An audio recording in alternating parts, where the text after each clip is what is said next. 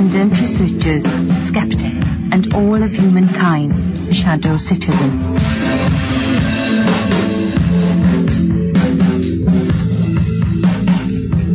Shadow Citizen will explore the shadows of an alternate reality.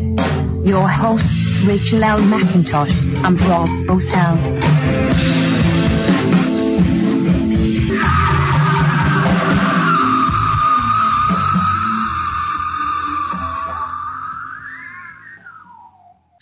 Our government, at least, and I don't think the prior government that could envision flying airplanes into buildings on such a massive scale.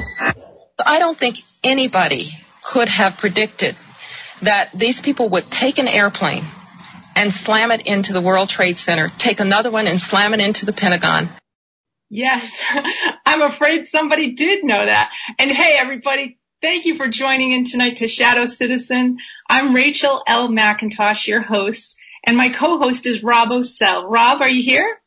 Hello, Rachel, and we have a great guest tonight. I'm really excited about this one. Uh, yeah, she's me too. a whistleblower like yourself, and you know, I'm really proud to uh, be associated with some of the smartest women on the planet. I, you know, so thank you for letting me do this. Really. Wow, what a great introduction. That's right. Now, our guest, everybody, that she just heard her, her name is Susan Lindauer and she was a U.S. intelligent asset. And for people that don't know what an asset is, it's basically somebody who's kind of like a spy. Yeah, kind of like a spy.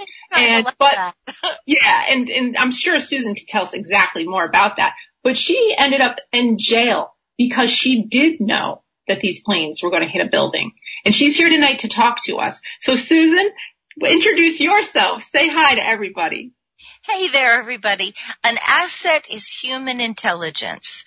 So much intelligence these days is based on surveillance of phone records and metadata collection, but real intelligence, old-fashioned gumshoe intelligence is human intelligence where you're actually engaged in direct contact uh, with uh, a, with the target, and it's it's often very, very, very dangerous. One of my best sources uh, who I might share with you if she's willing to do it, um, had someone inside the Benghazi compound when Senator, when uh, Ambassador Stevens was taken. That's an asset. Except mm-hmm. she's a foreigner, so she would be an agent. But an asset is your own nationality. And we're seeing uh, a ratcheting up of, like the world is going crazy right now yeah. at so many levels. This, the, the timing of this interview, almost 9-11 is, is, is, uh, you know, th- th- we're beyond false flags now. Thank Let's you. put yeah. it that way. Mm-hmm. I agree. Uh, yeah, the this what do they call it? The uh, strategy of heightened tension is that uh, something that you go into quite a bit? I know that is exactly what's happening, but unfortunately, the heightened tension is feeding into hysterics. And in I'm in in the Washington D.C. area, area, and they've lost any perspective. They're so afraid. They there, there's a you know as you know both a deep love and a deep hatred of Trump. You either you either love the guy or you hate him. Uh, I'm actually a Trump supporter. I think that America needs Trump to succeed. I believe very strongly that Trump has got to succeed or we are in a world of hurt. China apparently contacted a, a law firm called Wilmer Hale and demanded after this uh, special prosecutor was appointed, demanded that four, four Wilmer Hale attorneys should be released to contribute to the special prosecutor investigation in order to make sure that Trump, uh, because they have close historical ties to Trump, and they add and and China initiated this. This is something that the that uh, Anonymous uh, the Julian Assange Anonymous group, the the hacktivist group, re- revealed that they had they had captured the cables.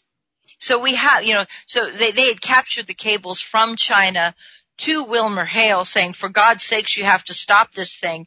China is terrified right now that if Trump is overthrown in a coup, and it's a coup, this impeachment nonsense is, we're going to talk about everything is totally garbage. But if, if Trump is overthrown in a coup, it would be a fast track to World War III between Russia and China and Iran.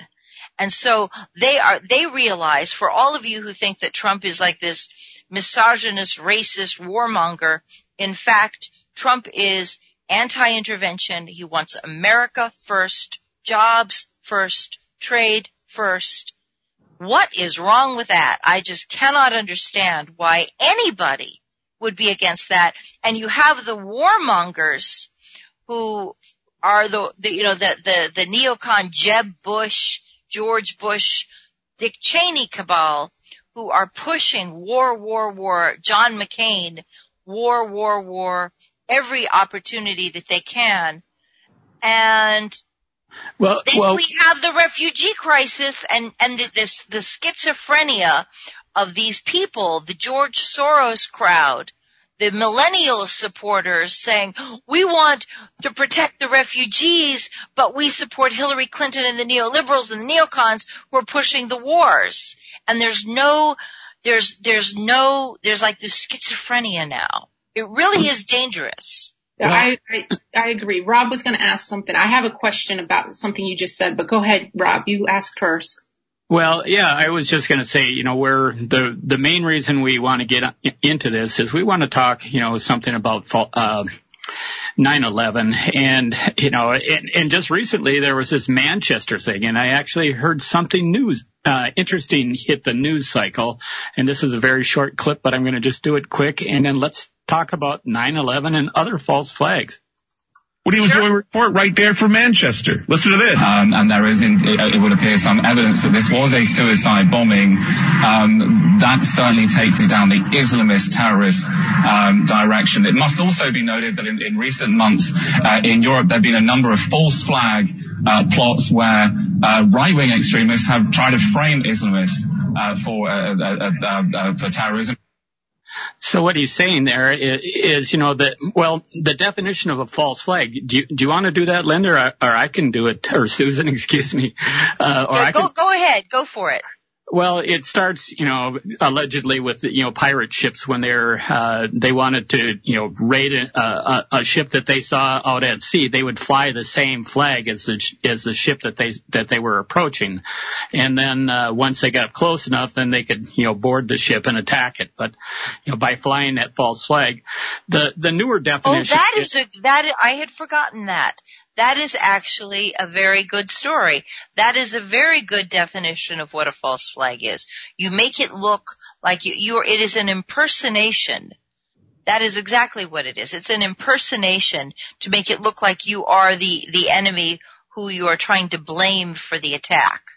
Yes. And so Hitler's uh, Reichstag fire is, you know, is one of these famous ones, you know, that uh, they burnt down their own Reichstag and uh, and blamed it on Poland in in order to attack Poland.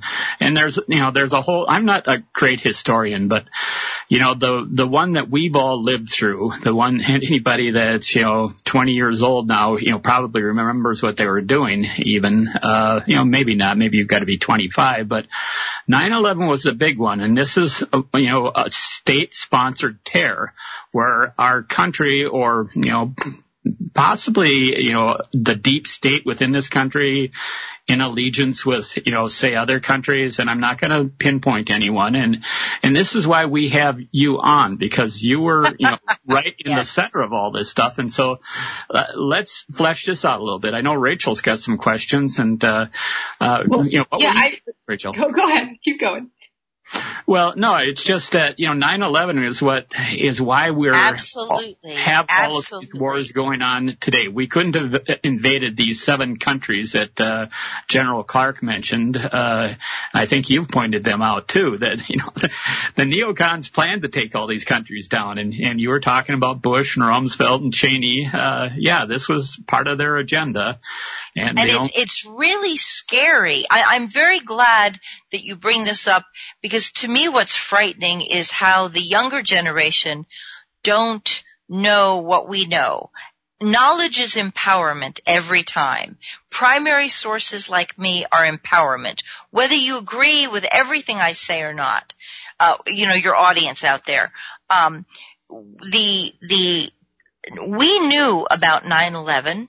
I first learned about 9/11 in April of 2001 from my CIA handler. Dr. Richard Fuisz. And he called me into his office and he said that he called me on the phone and we talked on the phone every single day.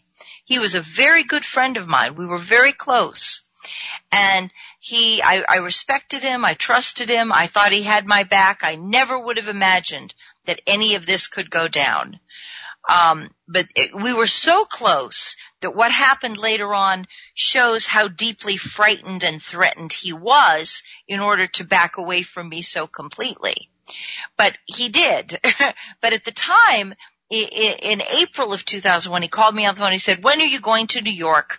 I had, uh, for since 1995, I had established. So by by that time, six years, I had established contacts with Libya and Iraq, and I had been a back channel to the the embassies in New York for classified intelligence. It was totally covert at every level no one except the CIA and the Defense Intelligence Agency and the White House, and only a few people knew, at the White House knew what I was doing. Um, everything I did was watched very heavily. But I had been going up to New York, but the, but the ABC News, CNN, MSNBC, Fox News had no idea that such a thing existed. And if you talk, if you asked some, you know, so-called mucky muck talking head today, oh, was there a back channel? They'd say, oh, I'm CNN. No, there wasn't. Well, that's just wrong. There was, and I was it. So I got a call, and the whole point of the back channel was that when Iraq needed to communicate something confidentially, always, most of it, most of it involved anti-terrorism because uh, there were certain issues, even during sanctions and during hostilities, that we still needed to keep track of whatever they knew. And whatever, whatever was going on in the Middle East, we needed a source to be able to get that information, and that was me.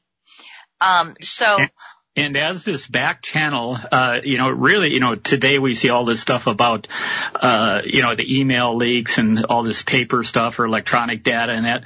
But the old way of doing it, that you know, apparently you're almost like a, at the at the end of that way of doing business, and and so you know, you were the courier. You were, it, it was in your head. Human human intelligence was the the big thing until electronics and electronic surveillance, in my opinion, misses 90%. See, as human intelligence, I can just go through and I know the history of what's happened. I know the psychology. I know the emotional content. I can, like, if you've got a, if you've got a question, I, I have it at my fingertips. And I can, I know it in my brain and then I can go and say, well, here's the document that supports what I'm saying to you. Right. So I, I can be, I, I work from my, from my direct contact and direct in, interaction with these people and then I pull out whatever you actually need from my files.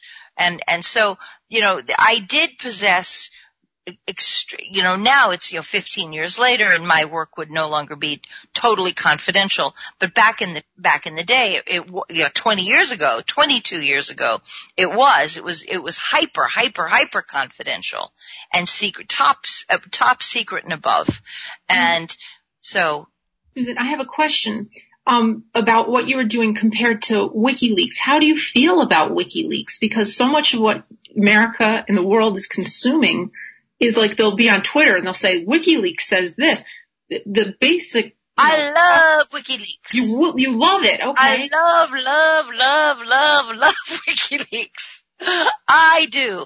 I believe deeply that our entire society benefits from direct access to the most intelligence you can get. I think that an educated public makes better decisions and better guidance to politicians. And it scares me to see anybody in the demo, like the Hillary Clinton crowd calling those people traitors. Pompeo, the CIA director called WikiLeaks a traitor. You know, Trump was right on the camp, was correct on the ta- campaign trail when he said Julian Assange is our hero you know, I, Trump said it first. He said, I love WikiLeaks. And I was like, yeah, you're going to be my president. I mean, really and truly, really and truly, why are you, not you, I realize you're not the ones who are attacking it, but anybody out there who's attacking Trump, you need to realize he is fighting the deep state for all of us, and he's gotta win, or we are all going to lose. They're going to take our rights. The Democrats are the big massive surveillance state. The Democrats are the party of corruption. They are so dangerous and they eschew all, abjure all responsibility for their actions. They, they they, run from one lie to the next lie and they've got the, the corporate media feeding you this lies. And every time, so we're going to come back, but, but let's come back to I'm going to drag you back to 9/11 because uh, you know one of the things that we're trying to do here is to get people to talk, you know, across the lines. And so if we, you know, I, I, okay, Rachel and I think both went uh, independent a long time ago, and we, you know, went through the Ron Paul revolution and saw how badly we were treated. But we noticed that you know they constantly try to tell us that we only have two choices, Republican or Democrat, and I think both sides are getting dilute, uh, disillusioned disillusioned with their parties. And so, uh, one of our listeners, uh, chatters is asking, you know, how were you told about 9/11? Uh, you didn't really say, or is that? Uh, that's, that's right. No, no, I'll, I'll tell you. I can talk about that. Um, what I was, I was summoned to my, that, that's a good background about how things worked in, in, for, in my, what I was dealing with the, the, I was dealing with the ambassadors and senior diplomats at the Iraqi and Libyan embassies. I also had communications with Egypt and Syria and Yemen. Okay. So, I, uh, received a phone call from my CIA handler, Dr. Richard Fuisz, and he said, come to my office. I, I, I need you to go to New York and I need you to deliver a message. And I said, and I need you to go right away. I said, okay, fine. That's what I did. That, I had no problem with that. Uh, I was used to this. I'd done it for many years by this point, and I had, you know, had good relationships with the Iraqi diplomats and the Libyan diplomats and the ambassadors, all of them. So I'd walk into the embassy. They'd know immediately who I was and what I was there to do. Okay. So, uh, Richard Fuisz said to me, uh, I have a message for you. We need to get information on any information that the Iraqis possess about uh, airplane hijackings. Uh, we and we, airplane hijackings, and we think uh, there's going to be some kind of strike on the World Trade Center. We uh, we want the Iraqis to know that if there, if this attack occurs, uh, we are going to consider that an act of war against the United States and we're liable to go to war with them. I said, oh, well, I'll be happy to take that message. Sure, not a problem. This is April of 2001. And Iraq had always been our best source of terrorism intelligence. They were very good to us uh, they, Saddam Hussein recognized this was one strength that he possessed, that he could play this card, that the United States would always, you know, he wanted to, you should have listened to him. You really were dumb not to listen to him. Uh, he said, you know, Iraq, we are a secular people. We're against the Islamic radicals. We think that they're very dangerous. We want to help you contain them. So he always proved it by being very, very, very helpful one of our best sources was Saddam Hussein. Now, I go up to New York and I said, hey guys, uh, you guys are really great and, uh, I know that in February, okay, so I said, I delivered this message. I, I delivered this message and, and I said, by the way, and so the, the Iraqi diplomats said, okay, we'll send that message by cable to Baghdad.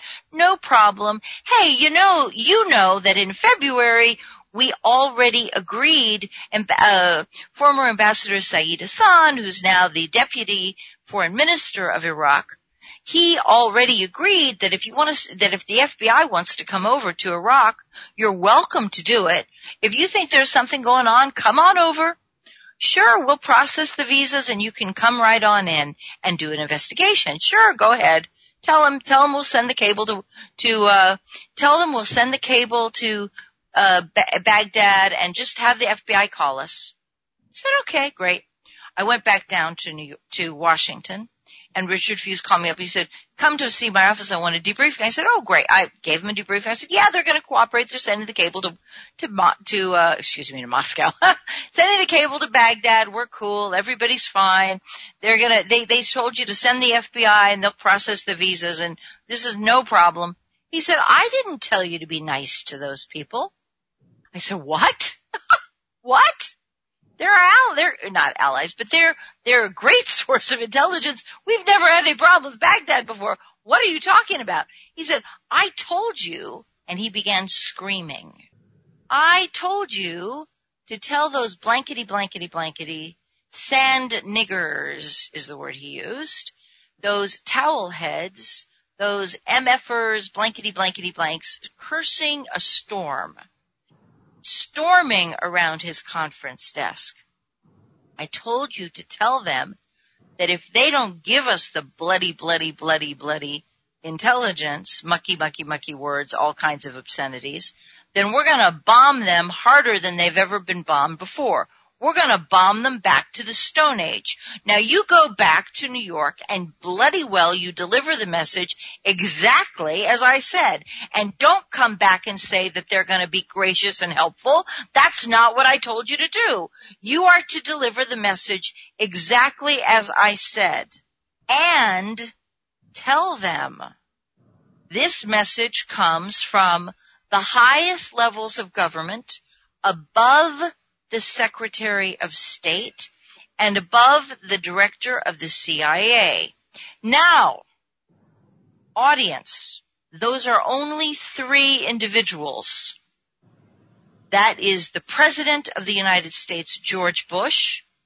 That is the Vice President of the United States, Dick Cheney. And it is the Secretary of Defense, Donald Rumsfeld. So as of April you have the uh, the the uh, the top government attacking the Iraqis. And let me you you take this for one second. My cat is screeching in the background. Okay. okay. okay. She's like, I'm talking. I want your attention. So t- take this for one okay, second. thanks. Okay. Now listen to me, Rob. Yes. Here's my question. So this was April. She knows all this going on in April before September 11th. How many months? So that's how many months they're talking about it. The clip you just played before the show was Condoleezza. Sorry about that. Okay. So Condoleezza Rice, we were just talking about the clip before the show, was Condoleezza Rice saying nobody could imagine this. Meanwhile, you, um, Susan, you're telling us that everybody has been imagining this, or at least everybody in your world. Your everybody in my world at the very top of the government, and they had already decided as of April and May of 2001 that mm-hmm. if the attack occurred, Iraq would pay the price, that they would threaten Iraq with war. And so my CIA handler was trying to get, uh, my, my, we, we are, we are preventive measures. Okay? We are prevention and we are proactive. And I can tell you that on our side of this, we would never have dropped this ball. And we never did. But what we found was, uh, I, so I went back in May to the Iraqi embassy and I delivered the message and I said, you know, this comes from the very top of the government and apparently I was too, they, they've chastised me for being too modest in my statements to you before. And he said, oh dear.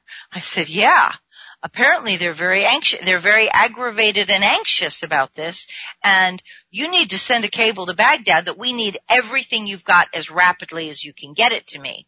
And I'll come back anytime. And he said, well, you know, and the diplomat was like, well, you know, we told you, you know, again, we told you in February that you can send the FBI in, and if you think there's really a serious threat here, please, you know, I'll, you, I'll be here. I, I will leave a message in the embassy that they should contact me immediately if the FBI, at any moment the FBI comes in and I will process your visas myself. We'll get the FBI into Baghdad. Now this is May of 2001. Mm-hmm, mm-hmm. And they're saying, come, you know, oh, we'll process your visas immediately and, uh, we can, we can get that, we can get this turned around for you. I can guarantee this and I'll make sure everybody's alerted to, to come get me immediately if, if they show up. So that was Iraq's response in May of 2001. Subsequently, they, the, the Baghdad sent, you know, all through the summer, all through the summer, my CIA handler and I, every week, we, we, every week we'd have meetings, and every week he'd talk about 9, we'd talk about this 9-11 attack. Um, very quickly, I know, I remember. Did, did they ever bring up the, the PNAC document, you know, that, no. Uh, okay, no, so that was never, that never. was the neocons in the back never, room. Never, stuff. never. Yeah, I Okay. know what it is, but they never talked about that. They And never talked about that. One other character that I remember being on, you know, whenever they talked about Iraq, he was featured as almost as often as Saddam Hussein himself, and that was the second in command who did most of the foreign travel, I believe, and Tariq Aziz. Tariq Aziz, and he was a Christian, by the way, for those who think that, you know, Iraq was just a bunch of, you know, Muslims over there. Uh, Tariq Aziz was a, a Christian. So did you ever have any contact with him or, you know, what, do you- what I, can you I did not have contact with Tariq Aziz.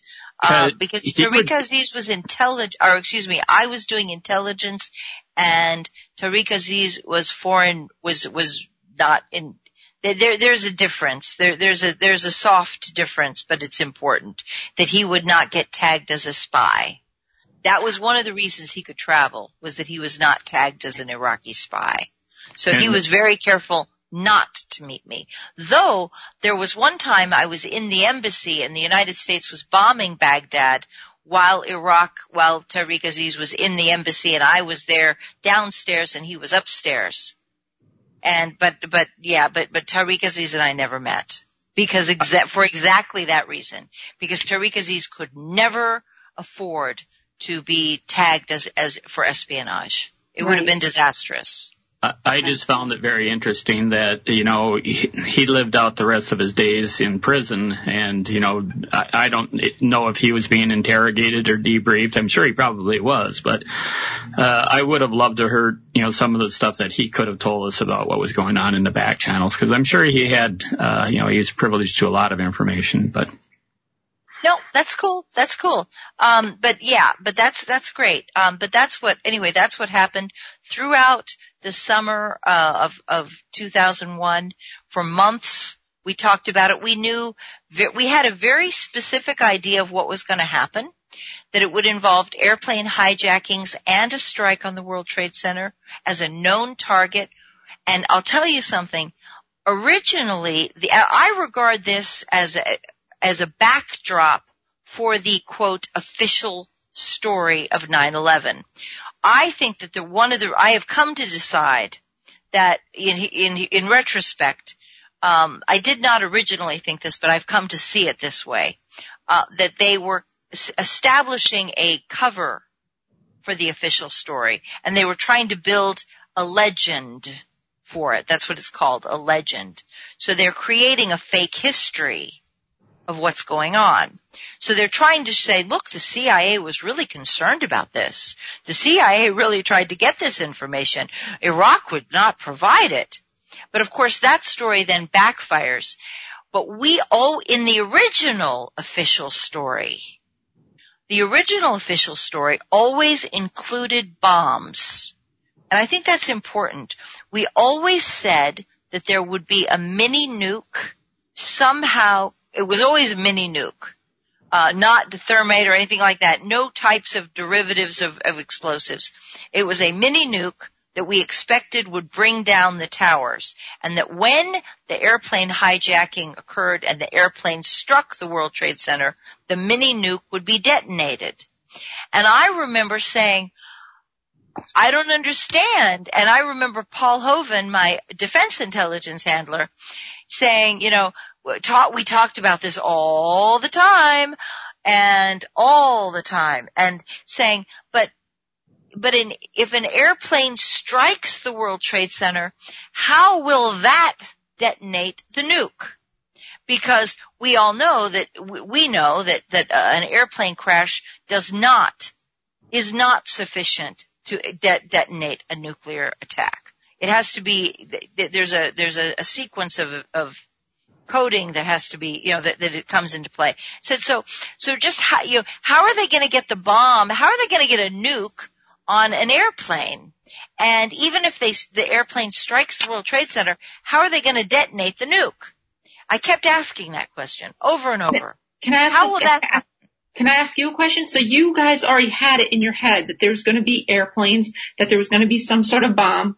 Was it just the CIA or was it the other agencies starting to talk about this too? Oh yeah, the Defense Intelligence Agency was all over it. Everybody. All the intelligence. It was the buzz. Everybody was talking about it as far as I knew. Everybody, but you see, anti-terrorism was, um, smaller, much smaller. It was looking for a push. Well, we got the show Okay. 24. We got 24. Remember 24? That show? Do you remember it? Yeah, yeah. Yeah, so it's right around that time. They were already playing that. They were No, already but, but, but, but they, but they, they were trying to push terrorism as a big event. Yeah. as a main event. But back in the day, when I did anti-terrorism, I gave advance warning about the 93 World Trade Center attack. That's how I got into this. Um, I did, I was not aware of, uh, I was young. I was 29 years old. I did not know about the FBI involvement, but I knew about the attack and I told some people, I told the Tunisian, the Tunisian embassy about it uh, for my own reasons that I'm not at liberty to, to discuss with you. Why I went to the Tunisians, I'm not going to tell you. But I did, and I knew that it would involve Egyptian radicals from the south of Egypt who were trying to assassinate Hosni Mubarak. So I contacted the Tunisians, which turned out to be a very good move, and that's all I can say. Uh, and but they knew that I they knew that I was capable of interacting with diplomats and that I would be confidential and that I could put together terrorism scenarios on my own on my own capability. So I'd already done this. I already gave advance warning also about the bombing of the USS Cole. That intelligence came from the Iraqis. Uh, we'd had a lot of little in, of information about smaller attacks, but I want to emphasize these were real attacks.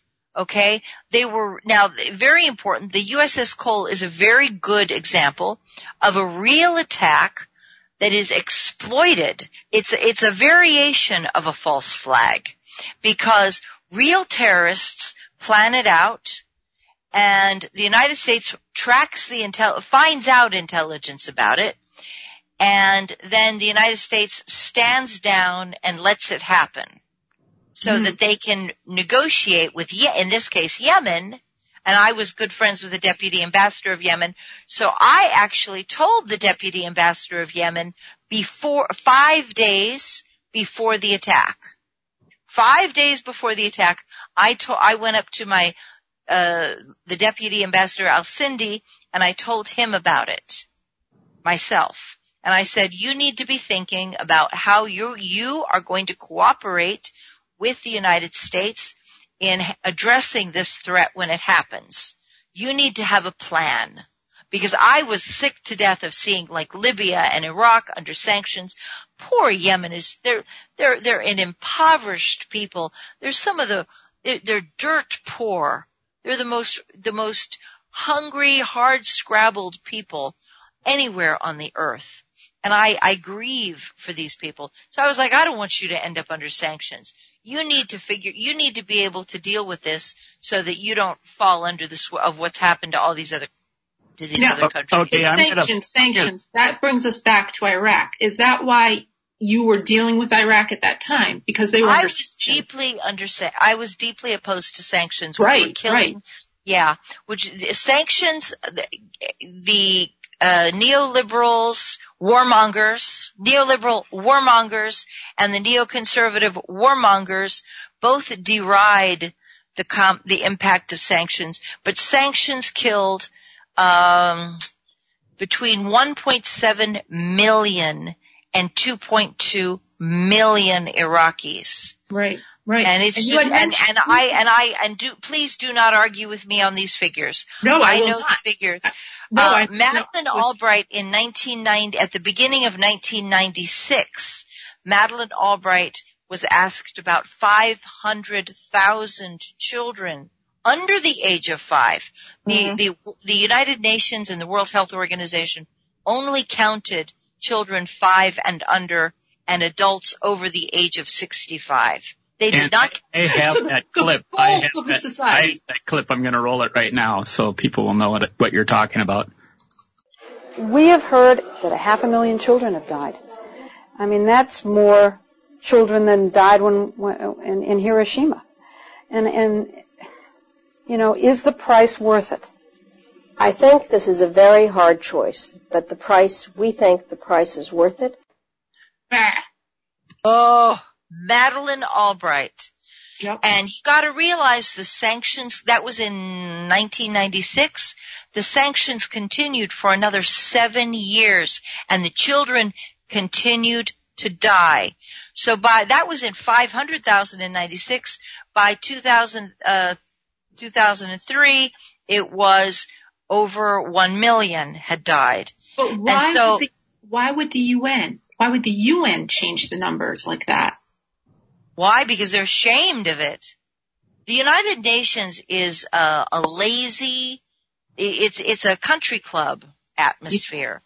They do, they are, weak countries get to send, like third world countries get to send their diplomats and their ambassadors to New York and it's a party town. Yeah, it's, a, it's like a it's like a party university. Do you go there to do you go to did you go to study or did you go to have to the, to play sports? Well, you you know, a lot of people go there for the sports. Yeah, yeah. And that's what one it's of, about in at the United Nations. Yeah, one of the congressmen that I dealt with pretty religiously, um, he's mentioned in my books to the people that have read my books, and I've, in my book he's called Stan the Congressman. I asked him one time in real life, I said, well, why can't the UN do anything? He said, because they're the most useless organization out there. And I was like, are you kidding me? Because I grew up with this idea that the UN was like all powerful. He said it's the most useless organization out there. It's kind of, and like you just said, it's like a country club.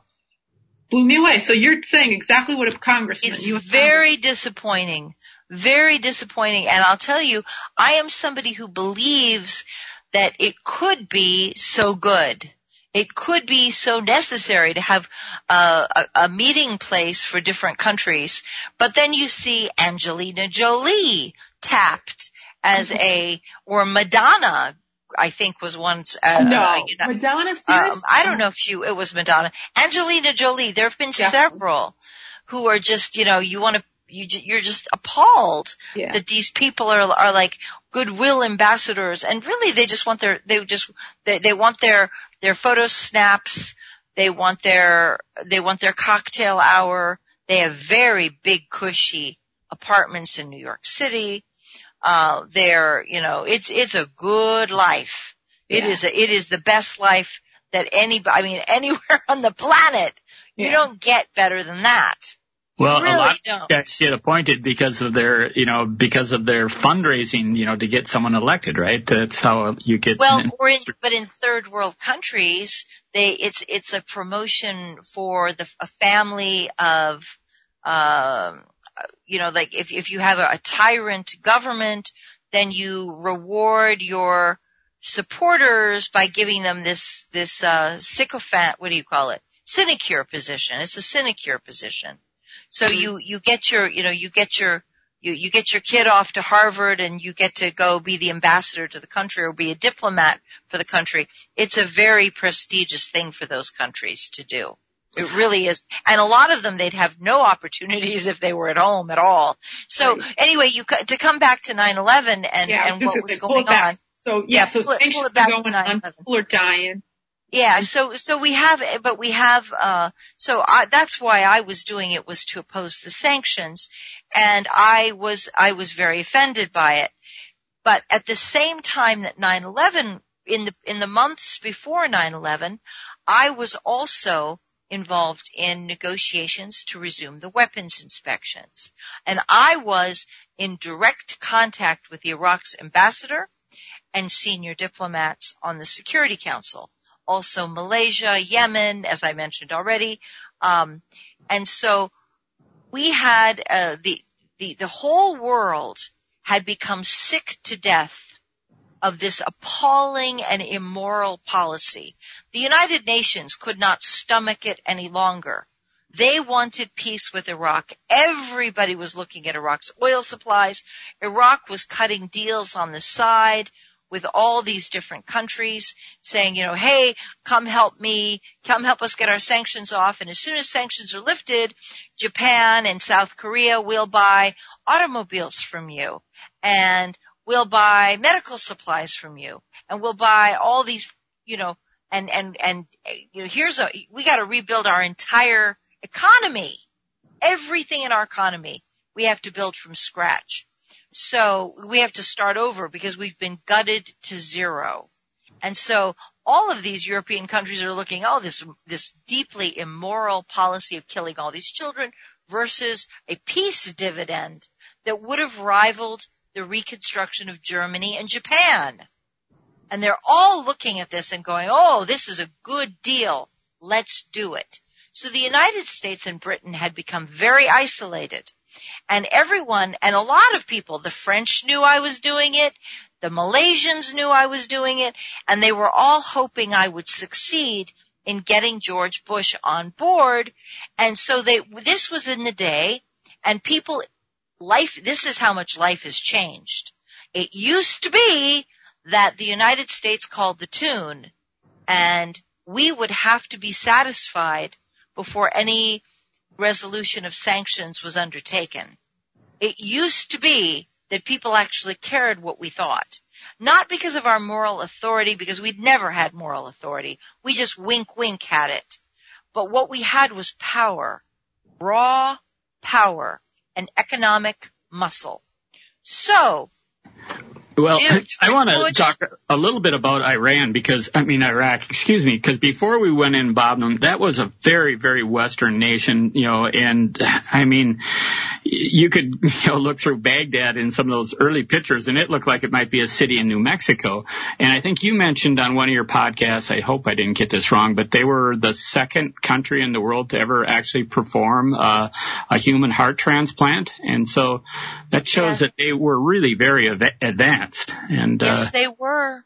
They were very, very advanced. And it's so sad what we did to those countries, to Iraq. Uh, they had the a, a, a hospital medical care that rivaled all of Europe and, you know, Cedar Sinai in Los Angeles and Sloan Kettering in New York and the Mayo Clinic. We, they had the, they had the best health care in the Middle East and people would come from all over the Middle East to go to their hospitals.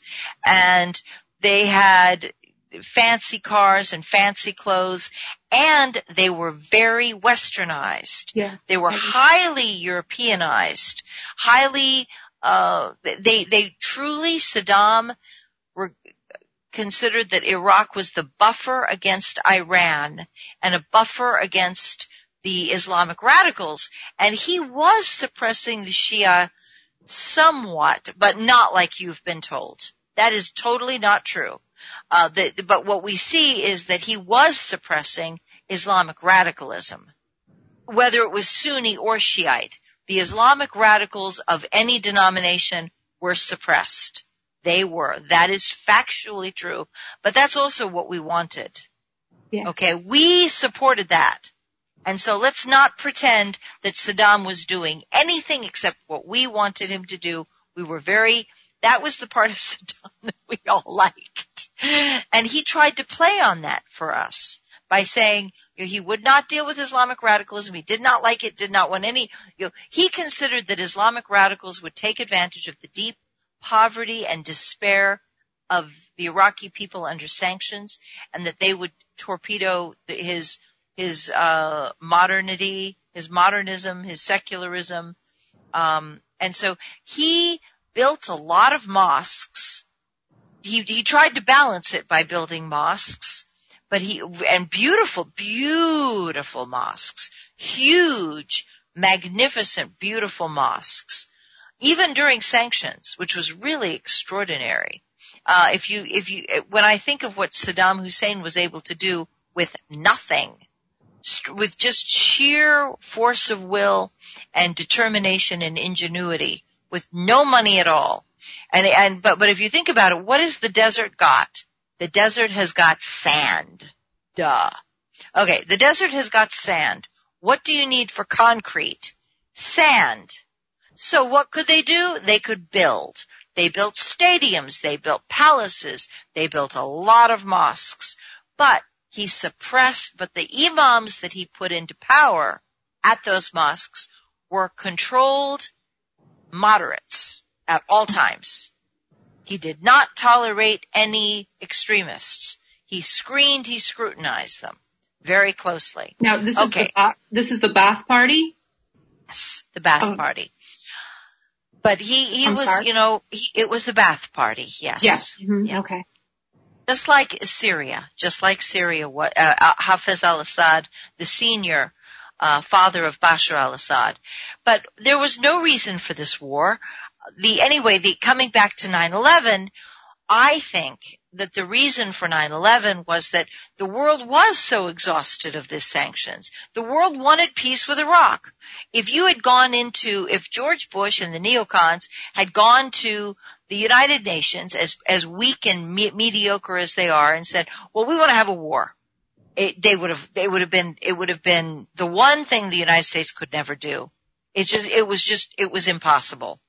They had to have a Pearl Harbor scenario so that they could get the war of their dreams. Right. Okay, Now, and that was 9/11. right. I, And what I have this uh, short clip from V from uh, for Vendetta that uh, it's you know it's basically what uh, what's going on here. You, you know whether it's Manchester or 9/11, it's kind of uh, what they do. What we need right now is a clear message to the people of this country. This message must be read in every newspaper, heard on every radio, seen on every television. This message must resound throughout the entire interlink. I want this country to realize that we stand on the edge of oblivion. I want every man, woman and child to understand how close we are to chaos. I want everyone to remember why they need us. In the former United States, civil war continues to devastate the Midwest. So yeah, that's Oh, civil war in the Midwest. We may be pretty close to that, people. We'll get to that at the end Yeah. of the show. Yeah, I know. Can I you know, before we go other to our thing? break, though, uh, Susan, before we go to our break, you know, y- y- you're right. But in- Oh, no, I don't want to go to break right now. no, no, I, we're not right now. But I, I, I want you to talk about uh, how did you get into this position? I mean, you, you've lived this life of intrigue that you know. Oh well, now before before we do that, uh, I there's a lot of things I can't tell you. So I don't want to. I don't. I, I've told you what I can tell you about my background and how I did already. But but let me let me just say that that the reason for 9/11 was that peace. th- This is very important. I think the reason for 9/11, when it comes down to it, is that peace was breaking out all over the world. And I want you to think about that. I want your audience to think about peace versus 9-11. And I want you to all to think about the whole Russia collusion meme and the demonization of Moscow. Why are we doing this? There is no reason for this. What they're doing to Trump, Trump wants collaboration with ISIS. That's a very good policy. That would solve the problem, probably. Syria and Russia have been beating ISIS. Uh, Aleppo has already come back to Syrian control. The, the, the, the, the ISIS fighters and the Islamic radicals have been pushed farther and farther out uh, towards Raqqa, towards Turkish, the Turkish Kurdistan t- territories, and they, believe me, Moscow and Syria are are kicking booty to get this thing done. They are so scared of what's going to happen to the United States, but they're winning.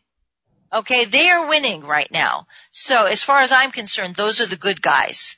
Standing with Syria and Assad, Assad is like, uh, just like Saddam was, very secular, um, very tolerant. There are 22 sects, religious sects in Syria, and all of them receive protection. Christian, Muslim, the Aramaic language of Jesus Christ is spoken at a little village in Syria to this day, and they re- and the, the local imams protect them and they worship each other's holidays and they celebrate each other. They had the most beautiful Christmas tree in Aleppo and the whole, I mean, amazing. Aleppo had just fallen and they had a Christmas tree. It's not like a tree with, you know, like a, like a wooden tree. it's a tree of lights that they had. But it was just magnificent considering that they had just come through this, this hideous war. Russia is cleaning up the IEDs and the, the explosive, the booby trapped buildings. They're clearing out the rubble and people are going back to Aleppo to their apartments and their houses, even though there is no, what they say is there are no walls Okay? They go back to the apartment where they've lived for 20 years or where they're uh, 50 years and there are no walls. There is no kitchen. There is just a floor. Some and they're sweeping it out and they're building their lives all over again. It's, it's, it is a story of, of resilience and we should all be so proud of Syria for this. And what, what are the deep state doing? John McCain, Ron Wyden, I will never forgive Ron Wyden, Adam Schiff, all these crazy Nancy Pelosi Democrats screaming, we want war, we want war.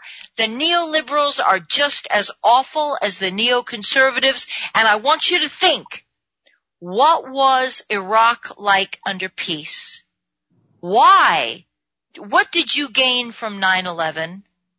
What it bankrupted our country. We now have a $20 trillion deficit. Mm-hmm. And we are in the same situation right now with Iran and with Russia. Okay? And now the crazy warmongers screaming, Russia, Russia, Russia in my head, Russia, Russia in my bed, Russia, Russia everywhere, Russia, Russia snowflakes scared. Oh, I just, No, I'm listen. serious. No, that I, is what I hear like, you 100%. It's like these children. It is a children's nursery rhyme. You got not you guys, but the no, audience out there. You are making up a children's story. That's my point. It is I, a children's story demonizing demonizing Russia, and it's just like before 9/11.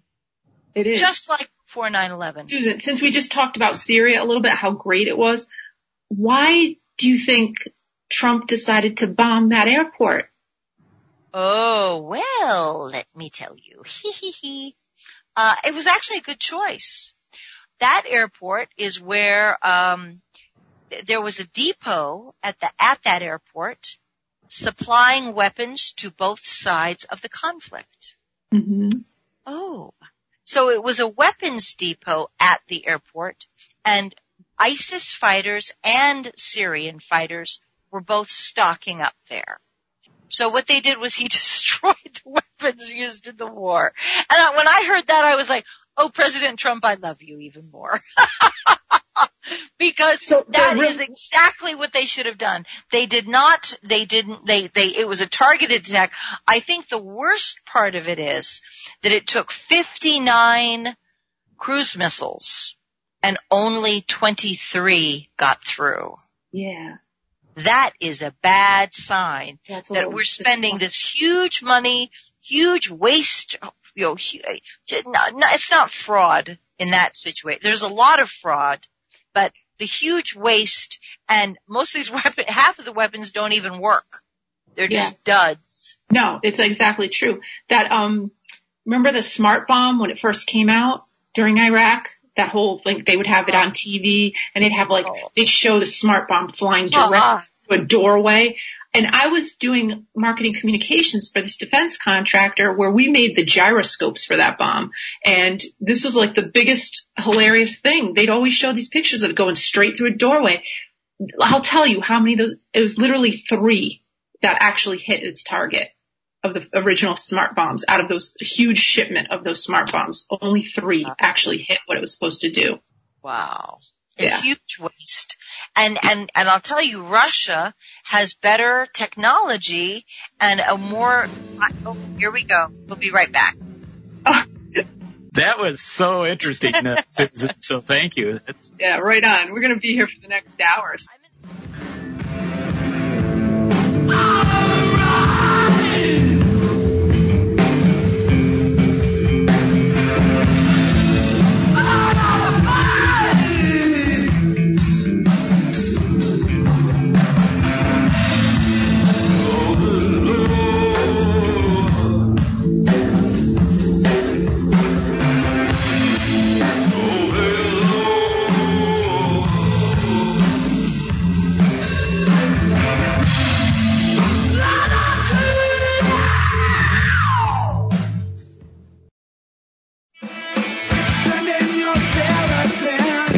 People support American Freedom Radio. And I hope people vote with their dollars and really understand the value of having American Freedom Radio. Because that's my family. If you love me at all, Jack Blood, support American Freedom Radio. Like my family has literally disowned me American Freedom Radio. Danny and Don and those guys, those are my actual family. So please, please support these guys because they have all the technology. They have all these great things that they're going to do, but obviously they can't do it all by themselves. So not only would I like to see you support them, I'd like to see you retweet them and repost them and really get involved and get on the, the bandwagon, so to speak, on doing that do-it-yourself promotion because they're a do-it-yourself radio network and, uh, and we just need that so much. Did you know there are 3 million edible food plants on Earth and none have the nutritional value of the hemp plant? HempUSA.org offers you hemp protein powder. It does not contain chemicals or THC, is non-GMO, and is 100% gluten-free. Hemp protein powder burns fat, builds muscle, contains 53% protein, and feeds the body the nutrients it needs. Call 888-910-4367 and see what our powder, seeds, and oil can do for you. Only at HempUSA.org. HempUSA.org introduces three brand new detox formulations of micro plant powder. Brain fuel for depression, bipolar disorders, and stress. Total care, anti-cancer agent that cleans the liver and organs and increases memory. Rejuvenate, invigorates and heals the body, mind, and spirit. These products are your alternative to pharmaceuticals. Call 888-910-4367 and like us on Facebook. We ship worldwide. Only at HempUSA.org. This is Rick Simpson, and you're listening to American Freedom Radio. Yo, what's up? Check this out. The voice of the revolution. American Freedom Radio. American Freedom Radio. And when we're not invading some sovereign nation or setting it on fire from the air, which is more fun for our Nintendo pilots, then then we're usually declaring war on something here at home. Did you ever notice that about us? We love to declare war on things here in America. Anything we don't like about ourselves, we declare war on it. We don't do anything about it. We just declare war on it. It's the only metaphor, the only metaphor we have in our public discourse for solving problems, declaring war. We have to declare war on everything. We have a war on crime, the war on poverty, the war on litter, the war on cancer, the war on drugs. But you ever notice we got no war on homelessness? Huh? No war on homelessness. You know why? There's no money in that problem. No money to be made off of the homeless. If you could find a solution, if you could find a solution to homelessness where the corporate swine and the politicians could steal a couple of million dollars each, you'd see the streets of America begin to clear up pretty quick. I'll guarantee you that. I will guarantee you that.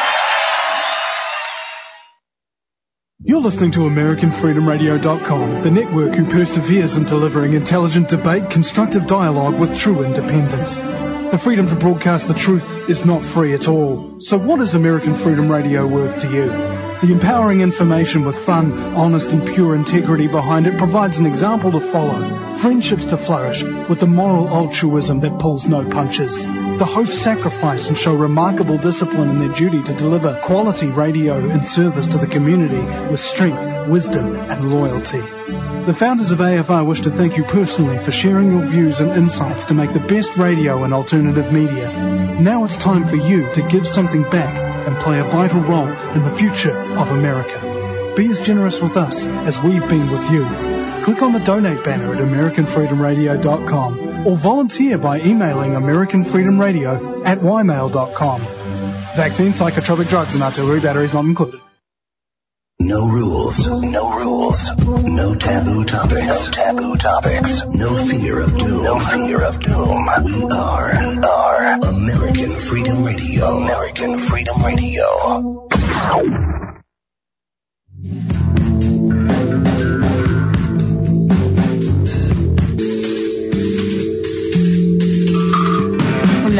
Welcome, independent researchers, skeptics, and all of humankind, Shadow Citizen.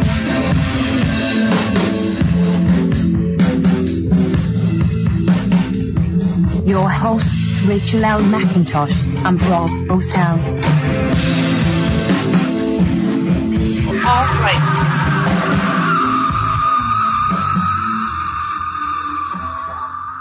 Scream. That's how I feel after this first hour with Susan Lindauer. We're covering all sorts of things. I thought we'd be just focusing on 9-11 because she's a first-hand account from inside the U.S. intelligence agency. We haven't even heard the half of our story. We haven't even got up to 9-11 yet. We just know now that the whole entire intelligence world knew about 9-11 before it happened.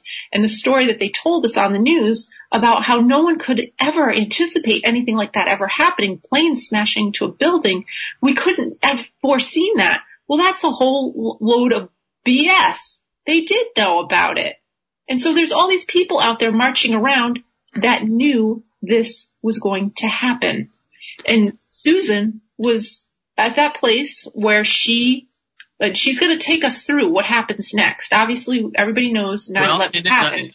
An integral part of, you know, how, you know, whoever the deep state is and whatever agency they use, you know, uh, and this happens all over the world and it's kind of part of, I, I, we probably don't have time to go into like Project Gladio, but you know, take some time and look it up if you've never heard it before. And uh, but we're going to talk about their assets, uh, whether they're FBI or CIA. And an asset isn't necessarily always somebody that's working for the government. It might be someone who ends up being a, a patsy. Is that correct, Susan? Or yeah, that's true. That's true. Uh, a patsy, but they usually know that they are.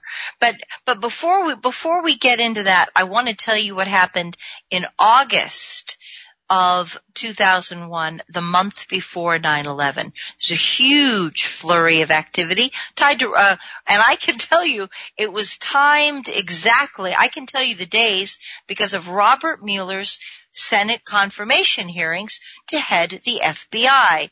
He had just been named FBI director and on the day that this, that my internal clock starts was the day of his Senate confirmation hearings.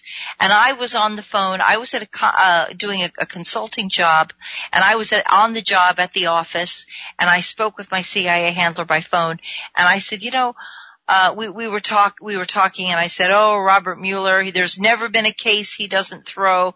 He said, oh, what are you talking about? I said, oh, Oklahoma City is a one. And I said, uh, and he, and Richard said, well, what's really going to be disturbing is if there's no FBI director when this terrorism attack goes on. And I said, you think it's going to be soon? And he said, oh, I think it's imminent. I think the attack is imminent. And what's going to happen if he's not even confirmed when uh, when there's no FBI if there's no FBI leadership when this goes down? And I said, "Oh, and and he said, "Yeah, it's imminent." And I said, "Well, then I'll go back up to New York and I'll go see my Iraqi exi- or my my Iraqi um embassy friends and see if they've got any news from Baghdad." Now, this was oh gosh, I'm going to say August 2nd August 2nd. That was, it was a Thursday, August 2nd. And, uh, and Richard's response was, oh no, don't go up there, it's too dangerous. It is too dangerous, I do not want you going to New York.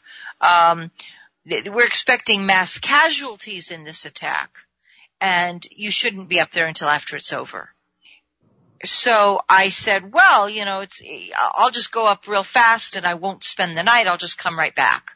I'll just come right back to New York, uh, or right back to Washington D.C. I'll just drive up for the day, have my meetings and come home. And he said, good, don't spend the night. Don't spend the night. And then after this, don't go back.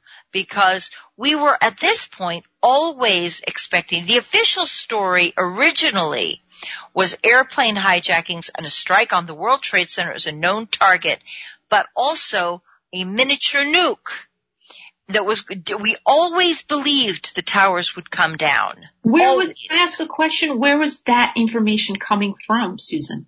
That was coming from the CIA. So the CIA, but what source were they getting it from? We, I have no idea.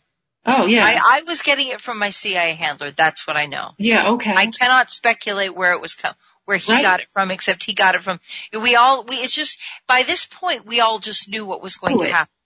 Right. We all knew what was going to happen exactly. We were all, it, we'd already, the story had already been planted in our brains and we were already ruminating over it. So how, how do people? Hold on, hold on, hold on. Okay. Go ahead. Uh, let, let me. I got to tell you the sequence of events. Okay, yeah, tell me the whole so thing. August second uh, is Robert Mueller's Senate confirmation hearing. August fourth, I go up to New York. And my Iraqi diplomat friends say, ah, Susan, you know, you've been asking us this all summer long. We just don't have anything. Believe me, you know, they're scratching their heads. They're like, we know that if there, if this attack goes down, we're going to get bombed into the Stone Age, but we just don't have anything to give you. We just don't know anything at all. The only people who know about, here's very important. The only people who know about this attack are you. You know, you are the source. When we, all of our, all of our, all of our intelligence is back tracing to Washington. In other words, there's no, we're not hearing anything from the Saudis. We're not hearing anything from the Germans. Everything is tracing back to you. So I said to them, okay, well, I'll just go back and, and I went back to, that was August 4th. Now, mm-hmm. on August 6th is a very important date because they gave, um, the, uh, the presidential briefing memo to, uh, Donald, uh, to, excuse me, Donald Trump, to George Bush in Crawford, Texas. And, oh gosh, was it Richard? I want to say it's Richard Clarke who gave it to him. Uh, I think that's who it was. But they gave him the presidential briefing memo. He said, yeah, yeah, oh, the CIA keeps talking about this, this attack. Yeah, yeah, you've covered your, your, you, you've, CYA, CYA, you've covered your butt. Now let's go play golf. That was George Bush. Mm-hmm. And at the same time that he was having that, con- uh, that Richard Clarke was having that conversation with Bush, I was in the meeting with my CIA handler saying, how are we going to get this information to the president or how are we going to get this, how are we going to get action on this? Not, not how are we going to get it to the president. How are we going to get, uh, action?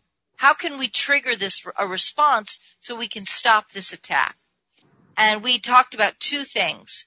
One, my cousin was Andrew Card, chief of staff to George Bush.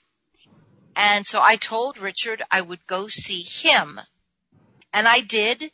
I went and sat outside his house for about two hours, chain smoking. It was when I still smoked cigarettes. Chain smoking in my car while the neighbors looked out of their windows and their curtains at the, this car parked in front of the chief of staff to George Bush. It was very, you know, I was like, oh God, I half expected the the the the uh, the the police to show up and the Fairfax County police to show up and say, uh, "What are you doing here, woman? Please leave."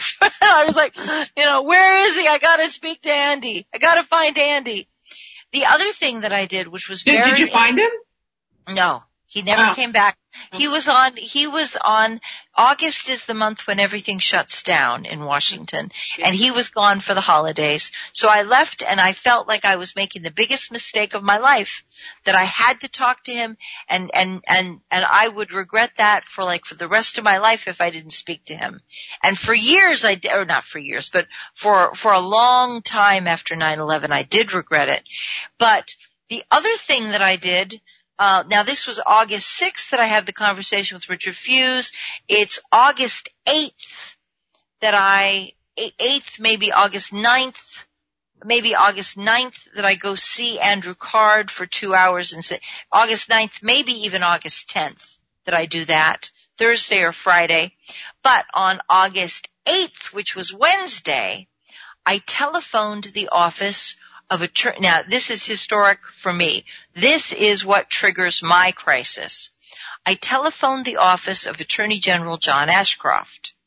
I had been given a an inside DOJ phone number for emergencies in the event that I was ever not able to speak to my handlers, Richard or Paul. There had been a couple of situations when I had been in danger when I, because of my background, because of what I was doing, I was either in danger or, um, I once had an Iraqi tried to defect through me and they, uh, it, it didn't go quite the way that everybody wanted. Wished that it had gone later on. And my excuse was, well, I didn't know how to. It was nighttime. I didn't know how to get hold of you. So they gave me a phone number to call in in an emergency, and they said whoever answers this phone will be able to look across the room and see Attorney General John Ashcroft. He will have the message in 30 seconds flat.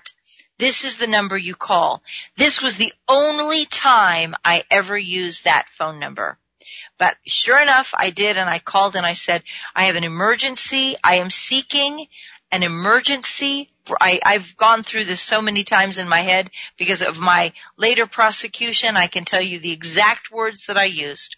And because of the grief and the disappointment and the bitterness and the sadness over it, I said, um, I retraced myself just over and over, beating myself up over it. I said, I have an emergency broadcast alert across all federal agencies. I, we are seeking, uh, I cover the, the Libya House and the Iraqi Embassy. We are seeking any fragment of intelligence involving airplane hijackings and a strike on the World Trade Center as a known target. We expect a miniature thermonuclear device to be used, possibly a suitcase bomb, but we expect mass casualties as a result of the combination of these forces. And, you know, at that point I wasn't even thinking how are they going to get the bomb into the building. We just thought, we just, everybody was keyed into the fact that the bomb would be used. So we believed the bomb would be there and we believed that the World Trade Center would be destroyed by the explosion and everybody was going to die. Thousands of people were going to die. We always knew it. Everything that happens, we knew. Okay. So I said, I need an, I, hold on, hold on. No, no, let me finish, let me finish. I said, I, I need an emergency broadcast alert. And, and DO, the Attorney General's office said, I will give this message to John Ashcroft, and I here is a phone number for the Office of Counterterrorism. Mm. I want you to hold on, let me finish.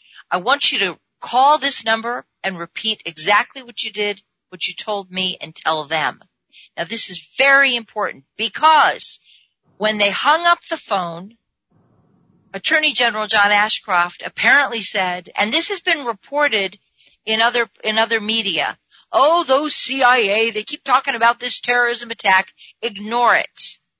And John Ashcroft said, ignore it. But, but, because they had given me the phone number for the Office of Counterterrorism, I called those people and those people did it.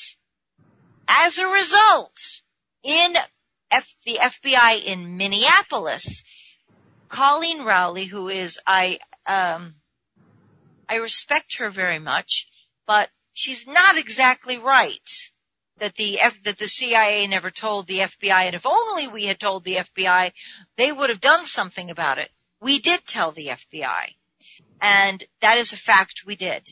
So when she was on the cover of Time magazine and all, it was nonsense. I, I love the fact that she got to be on the cover of Time magazine or Newsweek or whatever you know, woman of the year, whistleblower of the year. Nonsense, nonsense. I was the whistleblower of the year. but I was in jail by this point. Oh so I, I, uh, the, the, the, the Office of Counterterrorism did put out a bolo on this. And the office, the FBI office in Minneapolis of all places, who would think it? Who would think they'd be training out there in Minneapolis or it would be in any way connected but they had picked up Zachariah Moussaoui and they had his computer. And in response to our request, they said, we've got it right here. Well, isn't this extraordinary? We just picked this guy up. And it turns out he's the missing hijacker. Okay? He's the missing hijacker. So they're like, we've got his computer. We want to break it open. We want a FISA approval. We want to have, you know, and, and we want to, we want to have permission. We want a warrant to go into his computer. And John Ashcroft blocked it. blocked it. Now, this is, this is the guy that was telling you just ignore it. Yeah, that's right. And so he was covering up he was blocking the FBI, and, and this is very important. This is like the death of JFK when the Secret Service is, is ordered to stand down before the assassination. This is, um, you know, 9-11, this is let it happen versus make it happen. Okay? There is a healthy dose of make it happen just by not taking actions that are regular protocols. So they contributed to the, the attack by even the people who were trying to get action, like the FBI in Minneapolis, like me, uh, like like like our like uh, Richard Clarke, who later would deny, who would play games about the truth and would deceive the public about this stuff for a long time. They deceived public the public about what was in this personal briefing memo and all of this. So, so they, so, so they, they lie. There's a lot of lies that are told right at that moment. And, and that's why you need to know that there was a lot more knowledge and a lot more attempt to get action and we were being blocked and punished. But of course, the, the, the grand kahuna of the lies of all time is this. And you've all heard the story. On the day of, okay, so there's one more thing I need to say. For apparently, I have learned from a State Department source that who, who can never go public because he's afraid of losing his pension, that for about 10 days, from about August 23rd till about September 3rd, strange vans were seen entering the parking garage at the World Trade Center at about 3 o'clock in the morning, after, very definitely after the janitorial trucks had left at about 2.30. So they, they, the janitorial trucks were all out of the building. There was a healthy space of time, about half an hour, and then these mystery vans showed up. And what were they doing inside the World Trade Center? Were they putting something in? Were they taking something out? Where it was both going on? Something was happening. They had never been there before. They left by 5 a.m. every morning. They arrived 3 o'clock, leave at 5 o'clock a.m. before the early risers, the AAA personalities from Wall Street arrived to go to start their day at the World Trade Center to check the Asian markets. Mm-hmm. And there, so there, so there is some strange activity for about 10 days. Then there's one more thing that every American can verify. On the morning of 9-11 itself, who else but George Bush, President George Bush, who is a man I hate, loathe, detest, and revile, like you cannot imagine. On that morning, he busted out in the emotion and said something. He made a spontaneous confession. He said that before he went into the classroom, now listen to this. Before I went into the classroom, I saw a video on television of the first airplane striking the World Trade Center. And I said to myself, golly, that's a really lousy pilot because I used to fly myself. I said that pilot, you know, whether was it a suicide, was it, you know, golly, that's a lousy pilot. And that is a confession that there was a video. Okay? There was a video on site that, and that meant, now he was in Florida and the attack is in New York City, which is how many, a thousand, God only knows, a thousand miles away for the sake of discussion. And yet, had a, the President of the United States had a closed circuit video to monitor the attack as it occurred. Oh that requires, that confession right there requires advanced knowledge of the attack. And it's very much like what you see these crazy media doing now, this grossly irresponsible media, fabricating lies and pummeling us and beating us. Trump is bad, Trump is bad, Trump is bad. And we gotta have war with Russia. We gotta have war with Russia. Oh, Trump's in the way. Trump's collaborating with Russia. Ooh, there's collusion. Oh my, we better impeach Trump because we want war with Russia. And all these crazy, dumb little snowflakes are out there saying, oh, Russia. Like I said, it's like a child's story. A children's story Russia, Well, Russia, in my head. I do not respect you at to- all.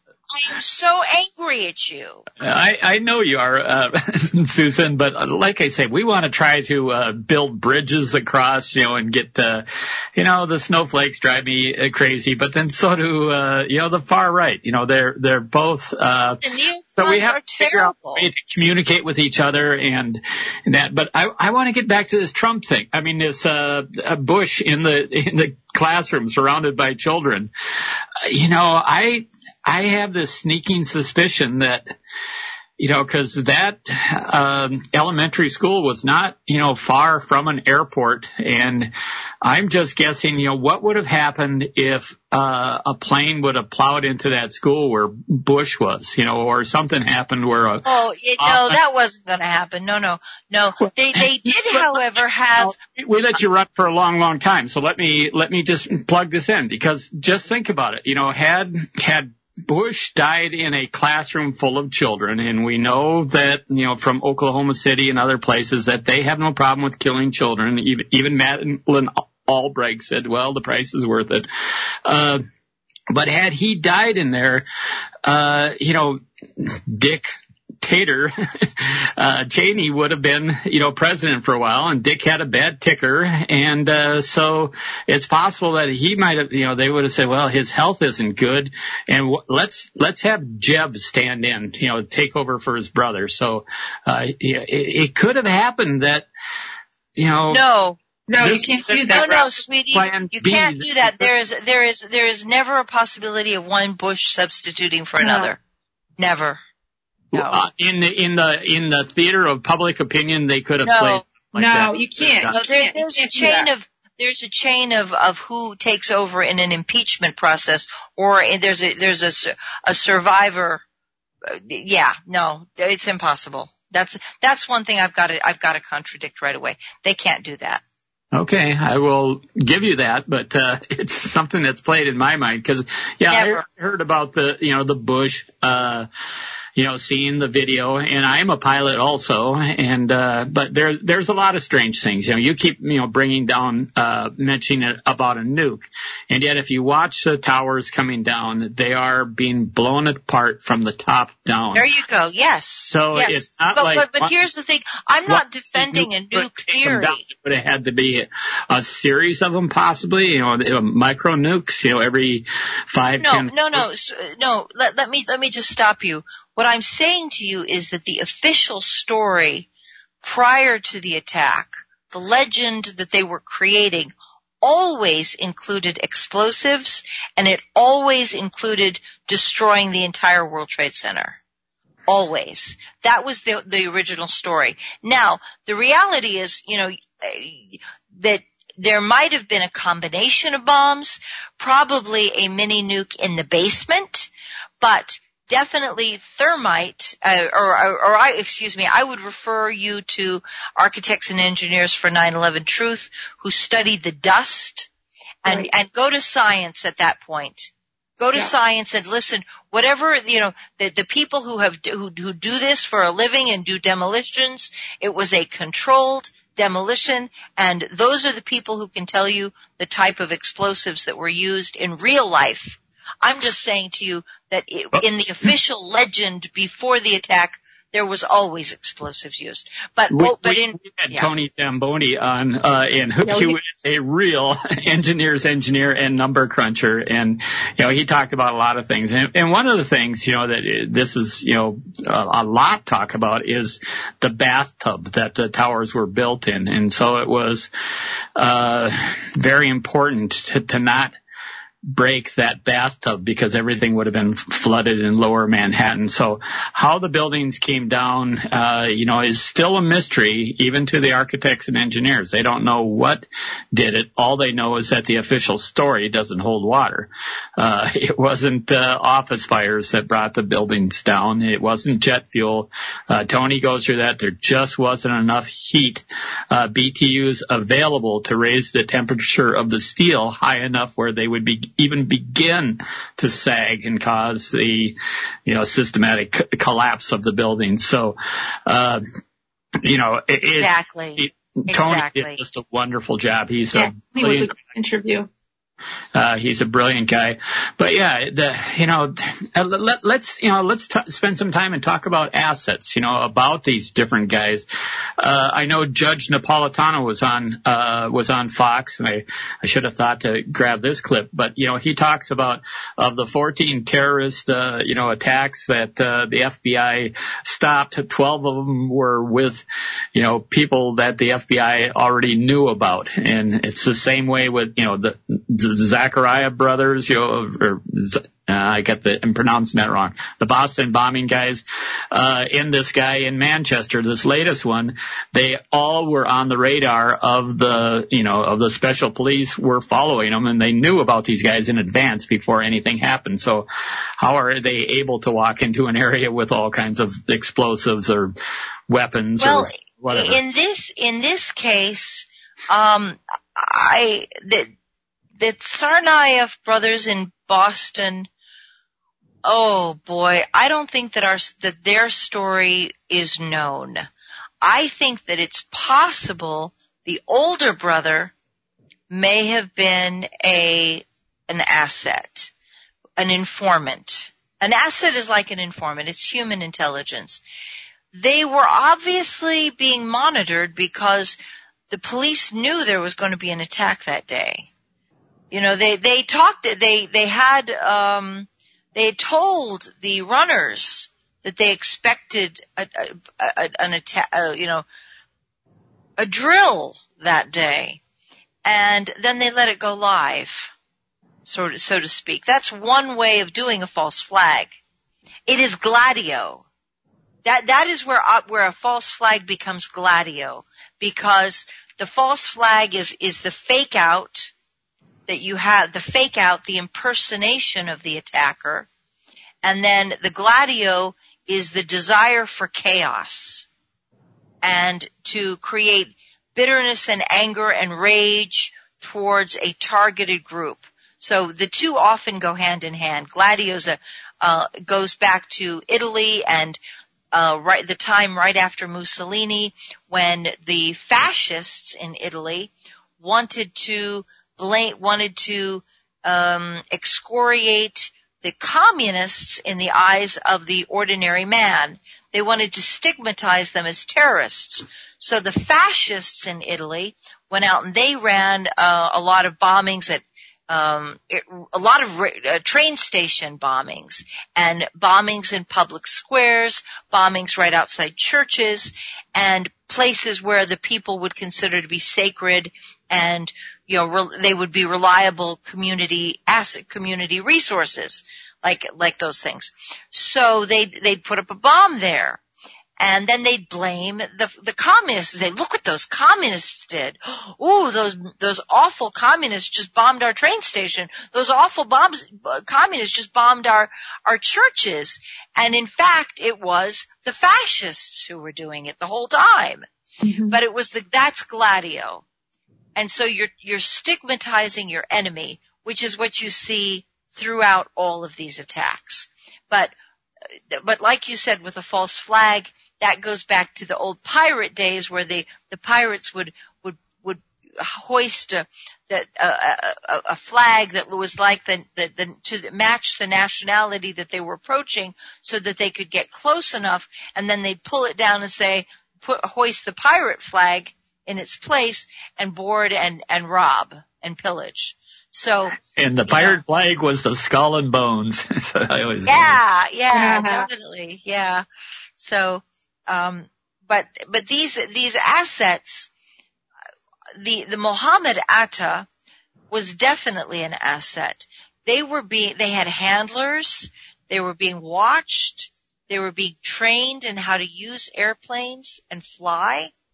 And these were not jihadists they were supposed, they, they would later try to give an imitation of a jihadist, but they threw around a lot of cash. They used a lot of drugs, cocaine. They used a lot of uh, alcohol. They went to strip clubs. There is no jihadist anywhere who would do the kind of behavior. And by now, I hope we know that. Islamic, real, genuine Islamic radicals, they use drugs, they use coke, they use heroin and methamphetamines and you know, And they had blue-haired strippers. yeah. But, but the, but the, but the real jihadists do not have, um, do not have the blue-haired strippers. They've got everything except that. So, but, the, but the, the, the Muhammad Atta crowd, we have knowledge that they were connected to the, they were being overseen by people who are known now to have been fronts for the CIA. They were companies for the CIA. Can I ask a question here, um, Susan? Sure. I have a question. You, especially during that story, you're talking about how you had used that emergency phone number that they gave you to do this all points across all the agencies. How, what would happen? Because you're saying you told the FBI. What would the FBI have done different than the CIA to stop anything? Nothing. I mean, they, okay. they had the, they had the ability to get search warrants. Oh, okay. Yeah, they, the, the FBI can, the FBI is domestic. Okay. The CIA is only supposed to be inter- outside the United States. FBI is supposed to be domestic intelligence. Okay. But what the FBI does then is the FBI goes out and says, "Oh, the CIA never told." Now this becomes important in in the in the last half hour of the story. Um, the CIA, the, the the FBI wanted to increase their budget. They wanted to increase their mission statement. This terrorism stuff was going to be big money. Mm-hmm. The problem is there's not enough terrorists to go around. In the old days, when we started, there were only about 300 terrorists in the entire world. Mm-hmm. Now think about that. 300. You could only fill a small high school auditorium, maybe a small high school auditorium. If you were to fill it up with every terrorist from every country, that's what you'd have. That's right. You'd have the IRA in there from Ireland. You'd have like all oh. these, yeah, because that was the big one back then, right? The Irish. And and that is kind of a an Operation Gladio type thing, the whole IRA in Ireland, and uh, the uh, I hate to say, you know, if if anybody wants to look into this, I mean, uh, James Corbett and Sibel Edmonds have just really done some wonderful work on this. So, uh, you know, the history of Gladio, and you know how it's still with us, it's still going on today, and so but so, uh, but back to 9/11 though, 9/11 became like a giant commercial to create more terrorists. Yes, exactly. Because you can't have. That's the problem. There weren't enough. There were not enough terrorists to justify the fun investigations that got people money and got people promotions and and you know, built up the FBI's reputation. They had to go, they had to go recruit. The FBI would go online and they would look for unhappy, uh, unhappy Muslims, a lot of them from Yemen or, I mean, I feel sorry for, I really feel sorry for these people. Somalia got targeted. Now there are some now, now, nowadays, there are real terrorists from Yemen. Right. There are real terrorists from Somalia. And it's like this thing in, in Ariana Grande's conference, concert, uh, that just kills my heart because, you know, we, if we had never had Iraq, it, you know, the terrorism is blowback for our actions. Blowback means that it is a consequence, a punishment, uh, a, a, a, like cause and effect we did start this. Our wars in Iraq, in Syria, and Libya, and Yemen have cre- and and all of this have in Sudan have created a a massive rupture and desensitization of violence and then those people are coming into Europe. They are enraged that the Europeans live so well when they have lost absolutely everything. And there's just blind fury but people are going to be very upset when I say I support extreme vetting. I have been, I've dedicated my life to being anti, anti-war and anti-sanctions and anti-violence, but I will tell you that I am totally convinced that these refugees are going to come into the United States and they are already creating a lot of, they're, they're bringing their fury with them and their fury has a cause. And to me, it's like a bar fight. In a bar fight, you have to keep these two groups separate. You mm-hmm. don't, it doesn't matter anymore that we're right, we're wrong and they're right. Because what they want to do to get revenge on us is really scary. And we cannot let it happen or we're going to have a lot more wars. And you, what you see is the Operation Gladio and False Flag, and they're capable of doing false flags, just like we are. The Israelis are capable of doing false flags.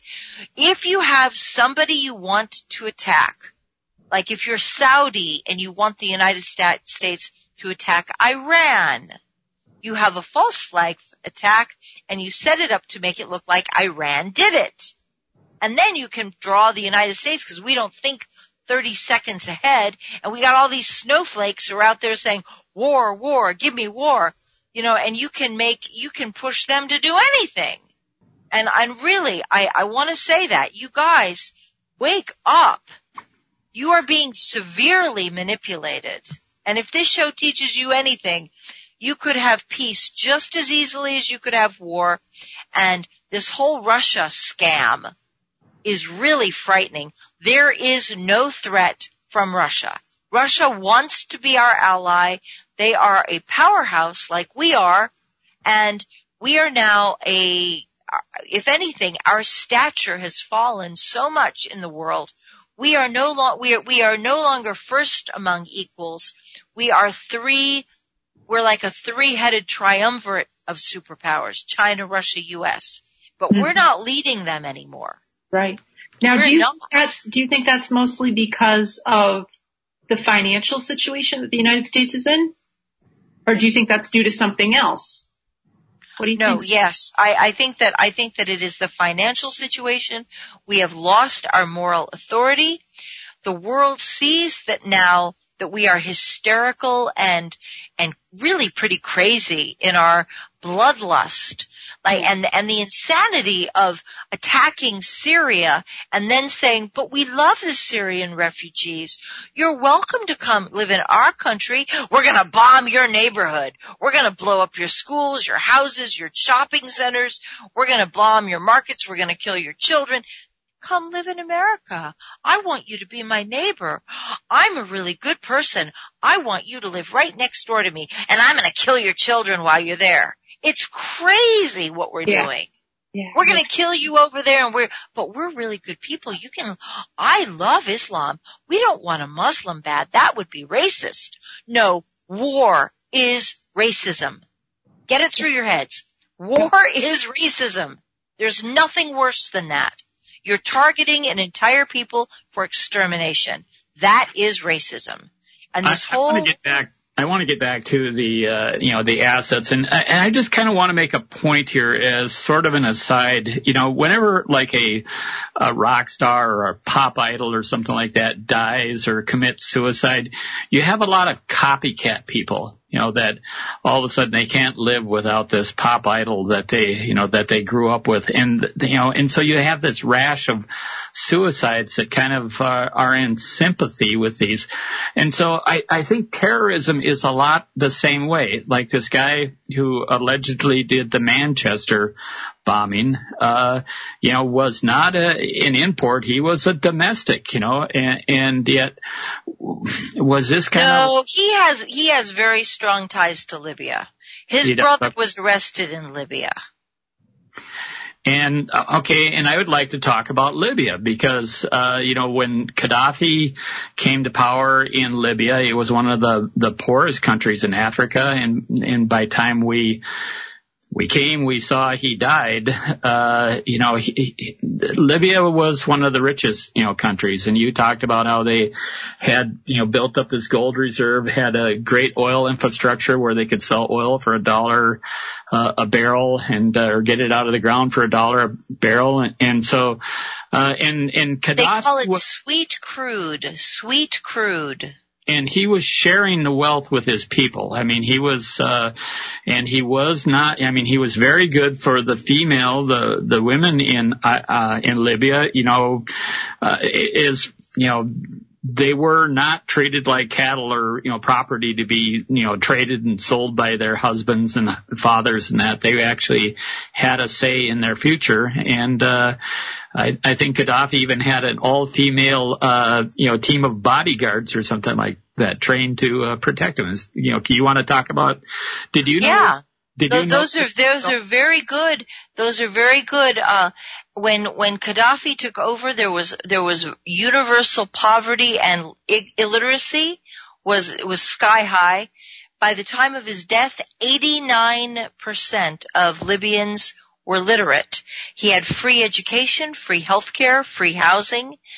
Uh, there was a marriage bonus of fifty thousand dollars, and per child, each couple got five thousand dollars which caused a, a, boost in the population, the young population. And he agreed to pay for their university education. Women could travel outside the country with a guardian and everybody's expenses, housing, tuition, etc., food for, for the woman and the guardian would be paid for. Uh, because women still, there's, but women did not wear the hijab. Women drove cars. Women had, there were more professional doctors, medical doctors in women, women medical doctors than there were men in Libya. And all of the wealth was shared amongst the people. Now, the young people, here's the tragedy. The young Libyan men who, they had, they had this high, very high birth rate, got bored and they started hearing this Islamic jihadist philosophy and they got, oh, I'm going to have a jihad. Ooh, this is going to be so much fun. And they destroyed Libya. The families now are so bitterly disappointed, bitterly enraged because these kids, these stupid kids, um, who were very, very spoiled. They had never worked for anything in their lives, and they had everything given to them, and now they were tearing the society. They have torn the society apart, and even the the young jihadists, um, the families feel that their sons are, great disappointments to them great disappointments. And they all say, you know, I hear from these Libyans all the time saying, oh, if only we could go back and bring back Gaddafi. We are so sorry that we did not appreciate how great it was. What we had was so good. And now we have lost everything. We have lost everything. And, you know, Libya is a failed state now. Yeah. Now, do you also kind of like a bulkhead to keep all of that mass, uh, you know, migration of immigrants out of Africa into Europe. Uh, that was kind of like a buffer zone. He managed to keep them at bay. So that, uh, you know, that's part of the problem too, is that, uh, they're no longer there as a, as a, you know, as a, a border, a boundary or whatever. Well, what's happening now, it's even worse than that. After the uh, fall of Gaddafi, all the, now realize this is done by Obama and Hillary. Before the fall of, of Gaddafi, the Islamic radicals would, with big eyes, swore to Hillary Clinton, we're not going to hurt women's rights. Oh no, women will have protected rights. And the very, the very first day, the first hour, the very first action that they took was to make an announcement, and they are very proud of this. And they, they said, we want you to know that our first commitment is to, is to Islam, and therefore we are renouncing women's rights in marriage. Henceforth, women will no longer have the rights to decide marriage and have, handle property. Women will no longer have rights in divorce. Women, women who hold a job will have to give their money to their husband. They will have no money of their own. They will have no control over their children. If a woman leaves her husband, she will lose her children forever. That was the very first lie that they, the very first promise they broke to Hillary Clinton. The first promise they broke to Barack Obama was just as ugly. They had promised, oh, there are all those migrants from Africa living in Libya. They'll be safe. We're such a modern society. Well, let me tell you what really happened. They began hunting out all the black Africans who were there as migrant workers because Gaddafi had a lot of money and Libya has a history going back a several hundred years of slave trading. They're huge slave traders. And so Gaddafi had made peace with Africa and sort of apologized for Libya's very dirty past. Well, what they, once he was dead, they went through and killed every every black African they could find. They the, the the jihadists did. They hunted them on the street. People were hiding. Anybody who was hiding a, a black African um, was killed. Uh, they could if they were in somebody's car. Not only would they drag the black African out of the car, they'd take the driver out and they'd just shoot everybody. So they scared everybody to throw their, to condemn their neighbors and to, you know, there's one of them right there, you know, oh, he's hiding in the backyard. And they put these people in alleyways and yards. So they were literally hiding in people's backyards so that they could say, well, you're not in my house, just hide in the bushes there. Well, try to remember this is 120 degrees. There's got no food, no water, no air conditioning, no electricity. It's murderously hot among other things, among every other problem they've got. Now they've got no electricity because the electricity is going out. You know, it's only running six hours a day. And, you know, the blacks are being hunted. That was the thing first. Now the blacks are being treated as slaves. And all the migrants and, and for all of us who hate the refugee problem and all the, the Libyans are, are very, um, entrepreneurial, let's put it that way. They're entrepreneurial and they're rounding these people up now and they're selling them in slave markets in Libya. All over Libya. They're, who's they're buying se- them, Susan? Who's buying them? Um, families, just families who, who want us, who want a free labor. You okay. don't have to feed them you very much. You don't have to give them anything very much. You don't have to pay them anything at all. But these are, these are people who are trying to get to Europe. And so they're becoming the, the, the, the, the families who have, who used to have money to pay for whatever they wanted. They don't have any money anymore. They hate the blacks. Now they blame the blacks for the fall of Gaddafi. There's this po- finger pointing. Why is Gaddafi gone? You. You, right. you, you. Right, right. You know, and so they're, and, and for a few bucks you can grab a slave and work him to death until you want to shoot him. Women can be raped. And, and, and they are, the women female, the female slaves are sold as prostitutes. Uh-huh. It's really ugly. It's just, okay. So bringing this back to what just happened, what you what you just talked about is stuff that people that would be at that women's march worldwide would have been opposed to. In America, it became some sort of Trump, anti-Trump rally. But I think the Women's March worldwide was really opposed to the things you just um, ticked off about the stuff that just happened in Libya and after Gaddafi. Well, well, well, well. My uh, Arab women friends are furious. They're so bitterly disappointed that the Islamic, that the the Women's March got convol- convoluted, conflated, yeah, sorry, conflated, conflated yeah. with the, uh, the refugee ban. And people were like, we love the Muslims. We don't want anybody to hurt the Muslims. And they're like, uh, actually, you should be very concerned. If you care about Arab women, you should be very concerned about how women, Arab women are being treated. Right. And Islam, Islam is brutal to women forced into marriage when they're 11 years old or 9 years old and beaten by their husbands if they, for any reason at all, uh, sub, subservient, violence, and and they have to bear children and if they don't bear the right children they get acid thrown on them if they talk back if they're not complacent and and so they're just severely beaten people it is awful they cut them up they throw acid on them. They set them on fire. It's just, it's, it's, they, they cut off their noses or their ears. That's a big one, cutting off their ears because they're mm-hmm. not listening to their husband.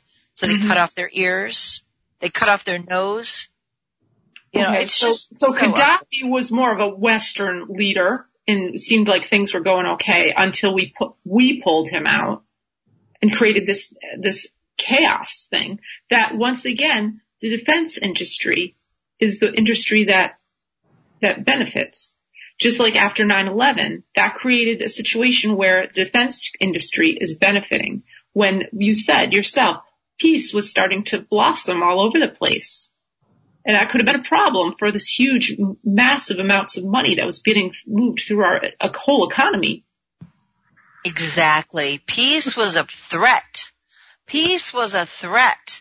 They needed a wartime economy and there's talk that Hillary Clinton helped to steal some of the gold. Libya had a huge gold reserves that have all disappeared. It's all gone now. Huge gold reserves. One of the uh, things that you brought up that is a term that they use at the higher levels is called actionable intelligence.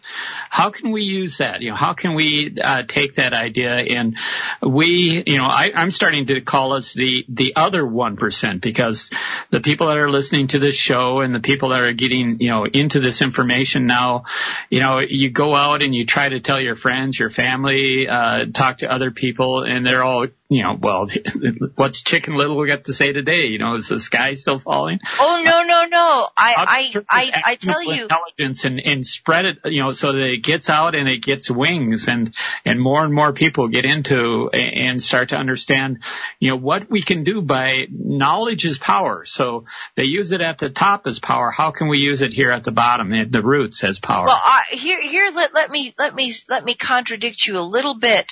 I used to feel that way too about what you just said, that we were completely marginalized.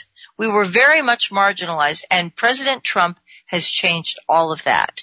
Now, the corporate media is savagely attacking him and we have got to do more to protect him and defend him. And I am fighting bitterly uh, to uh, I just I, I got on the phone today and I called every member of the Senate Intelligence Committee, Democrat and Republican. And I called every Republican on the House Intelligence Committee talking about Comey and or not Comey, sorry, uh, uh, CIA Director Brennan's statement yesterday to the House Intelligence Committee. I said, you have got this backwards. The CIA Director Brennan had said that Trump's associates ca- during the campaign were cavorting around with some Russian spies. And I busted them all right there. I called every single office and I said, that is factually impossible because um, um, ordinary citizens would never be able to identify who is a spy and who is not. That is the nature of espionage. Those details are never revealed. All of it is concealed. So if there was contact, the Trump people would never have known who they were dealing with at all. However, if Clapper and Brennan had, CIA Director Brennan or Comey had known, had suspected these people were spies and saw that they were interacting with Trump, and they and they knew it because they were tracking these people's phones and they're they're they're just monitoring. They're watching all the different engagements they've got going on. Okay, so if if if Clapper thought that or Brennan thought that, then they had an obligation to warn Trump, and that doesn't happen. That becomes an intelligence failure. That is not a campaign failure. That is not a crime by Trump. That's a failure of the intelligence community. All right, Susan, we got to start heading out here. Um, I want people to know where they can get in touch with you. I know you've written a book that I want people to pick up. My book is Extreme Prejudice. Right. And, you can get it on Amazon. All right. And you have a website? No, uh, not anymore, no. Okay. Right on, Susan. Thank you.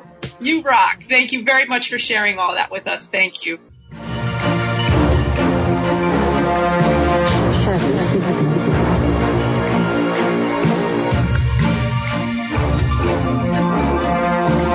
Citizen with Rachel L. McIntosh and Rob O'Sell.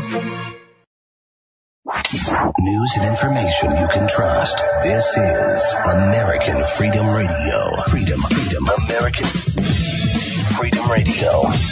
Radio. American Freedom Radio. Nutritious food is real body armor. It builds muscle, burns fat, improves digestion, and feeds the entire body the nutrients it needs. Did you know the U.S. government banned the hemp plant from growing in the United States and classified it as a Schedule 1 drug to hide it behind the marijuana plant? People have been confused about this plant for over 80 years, and many still don't know what hemp is. So now you know hemp is not marijuana, and marijuana is not hemp. They are different varieties of the same species.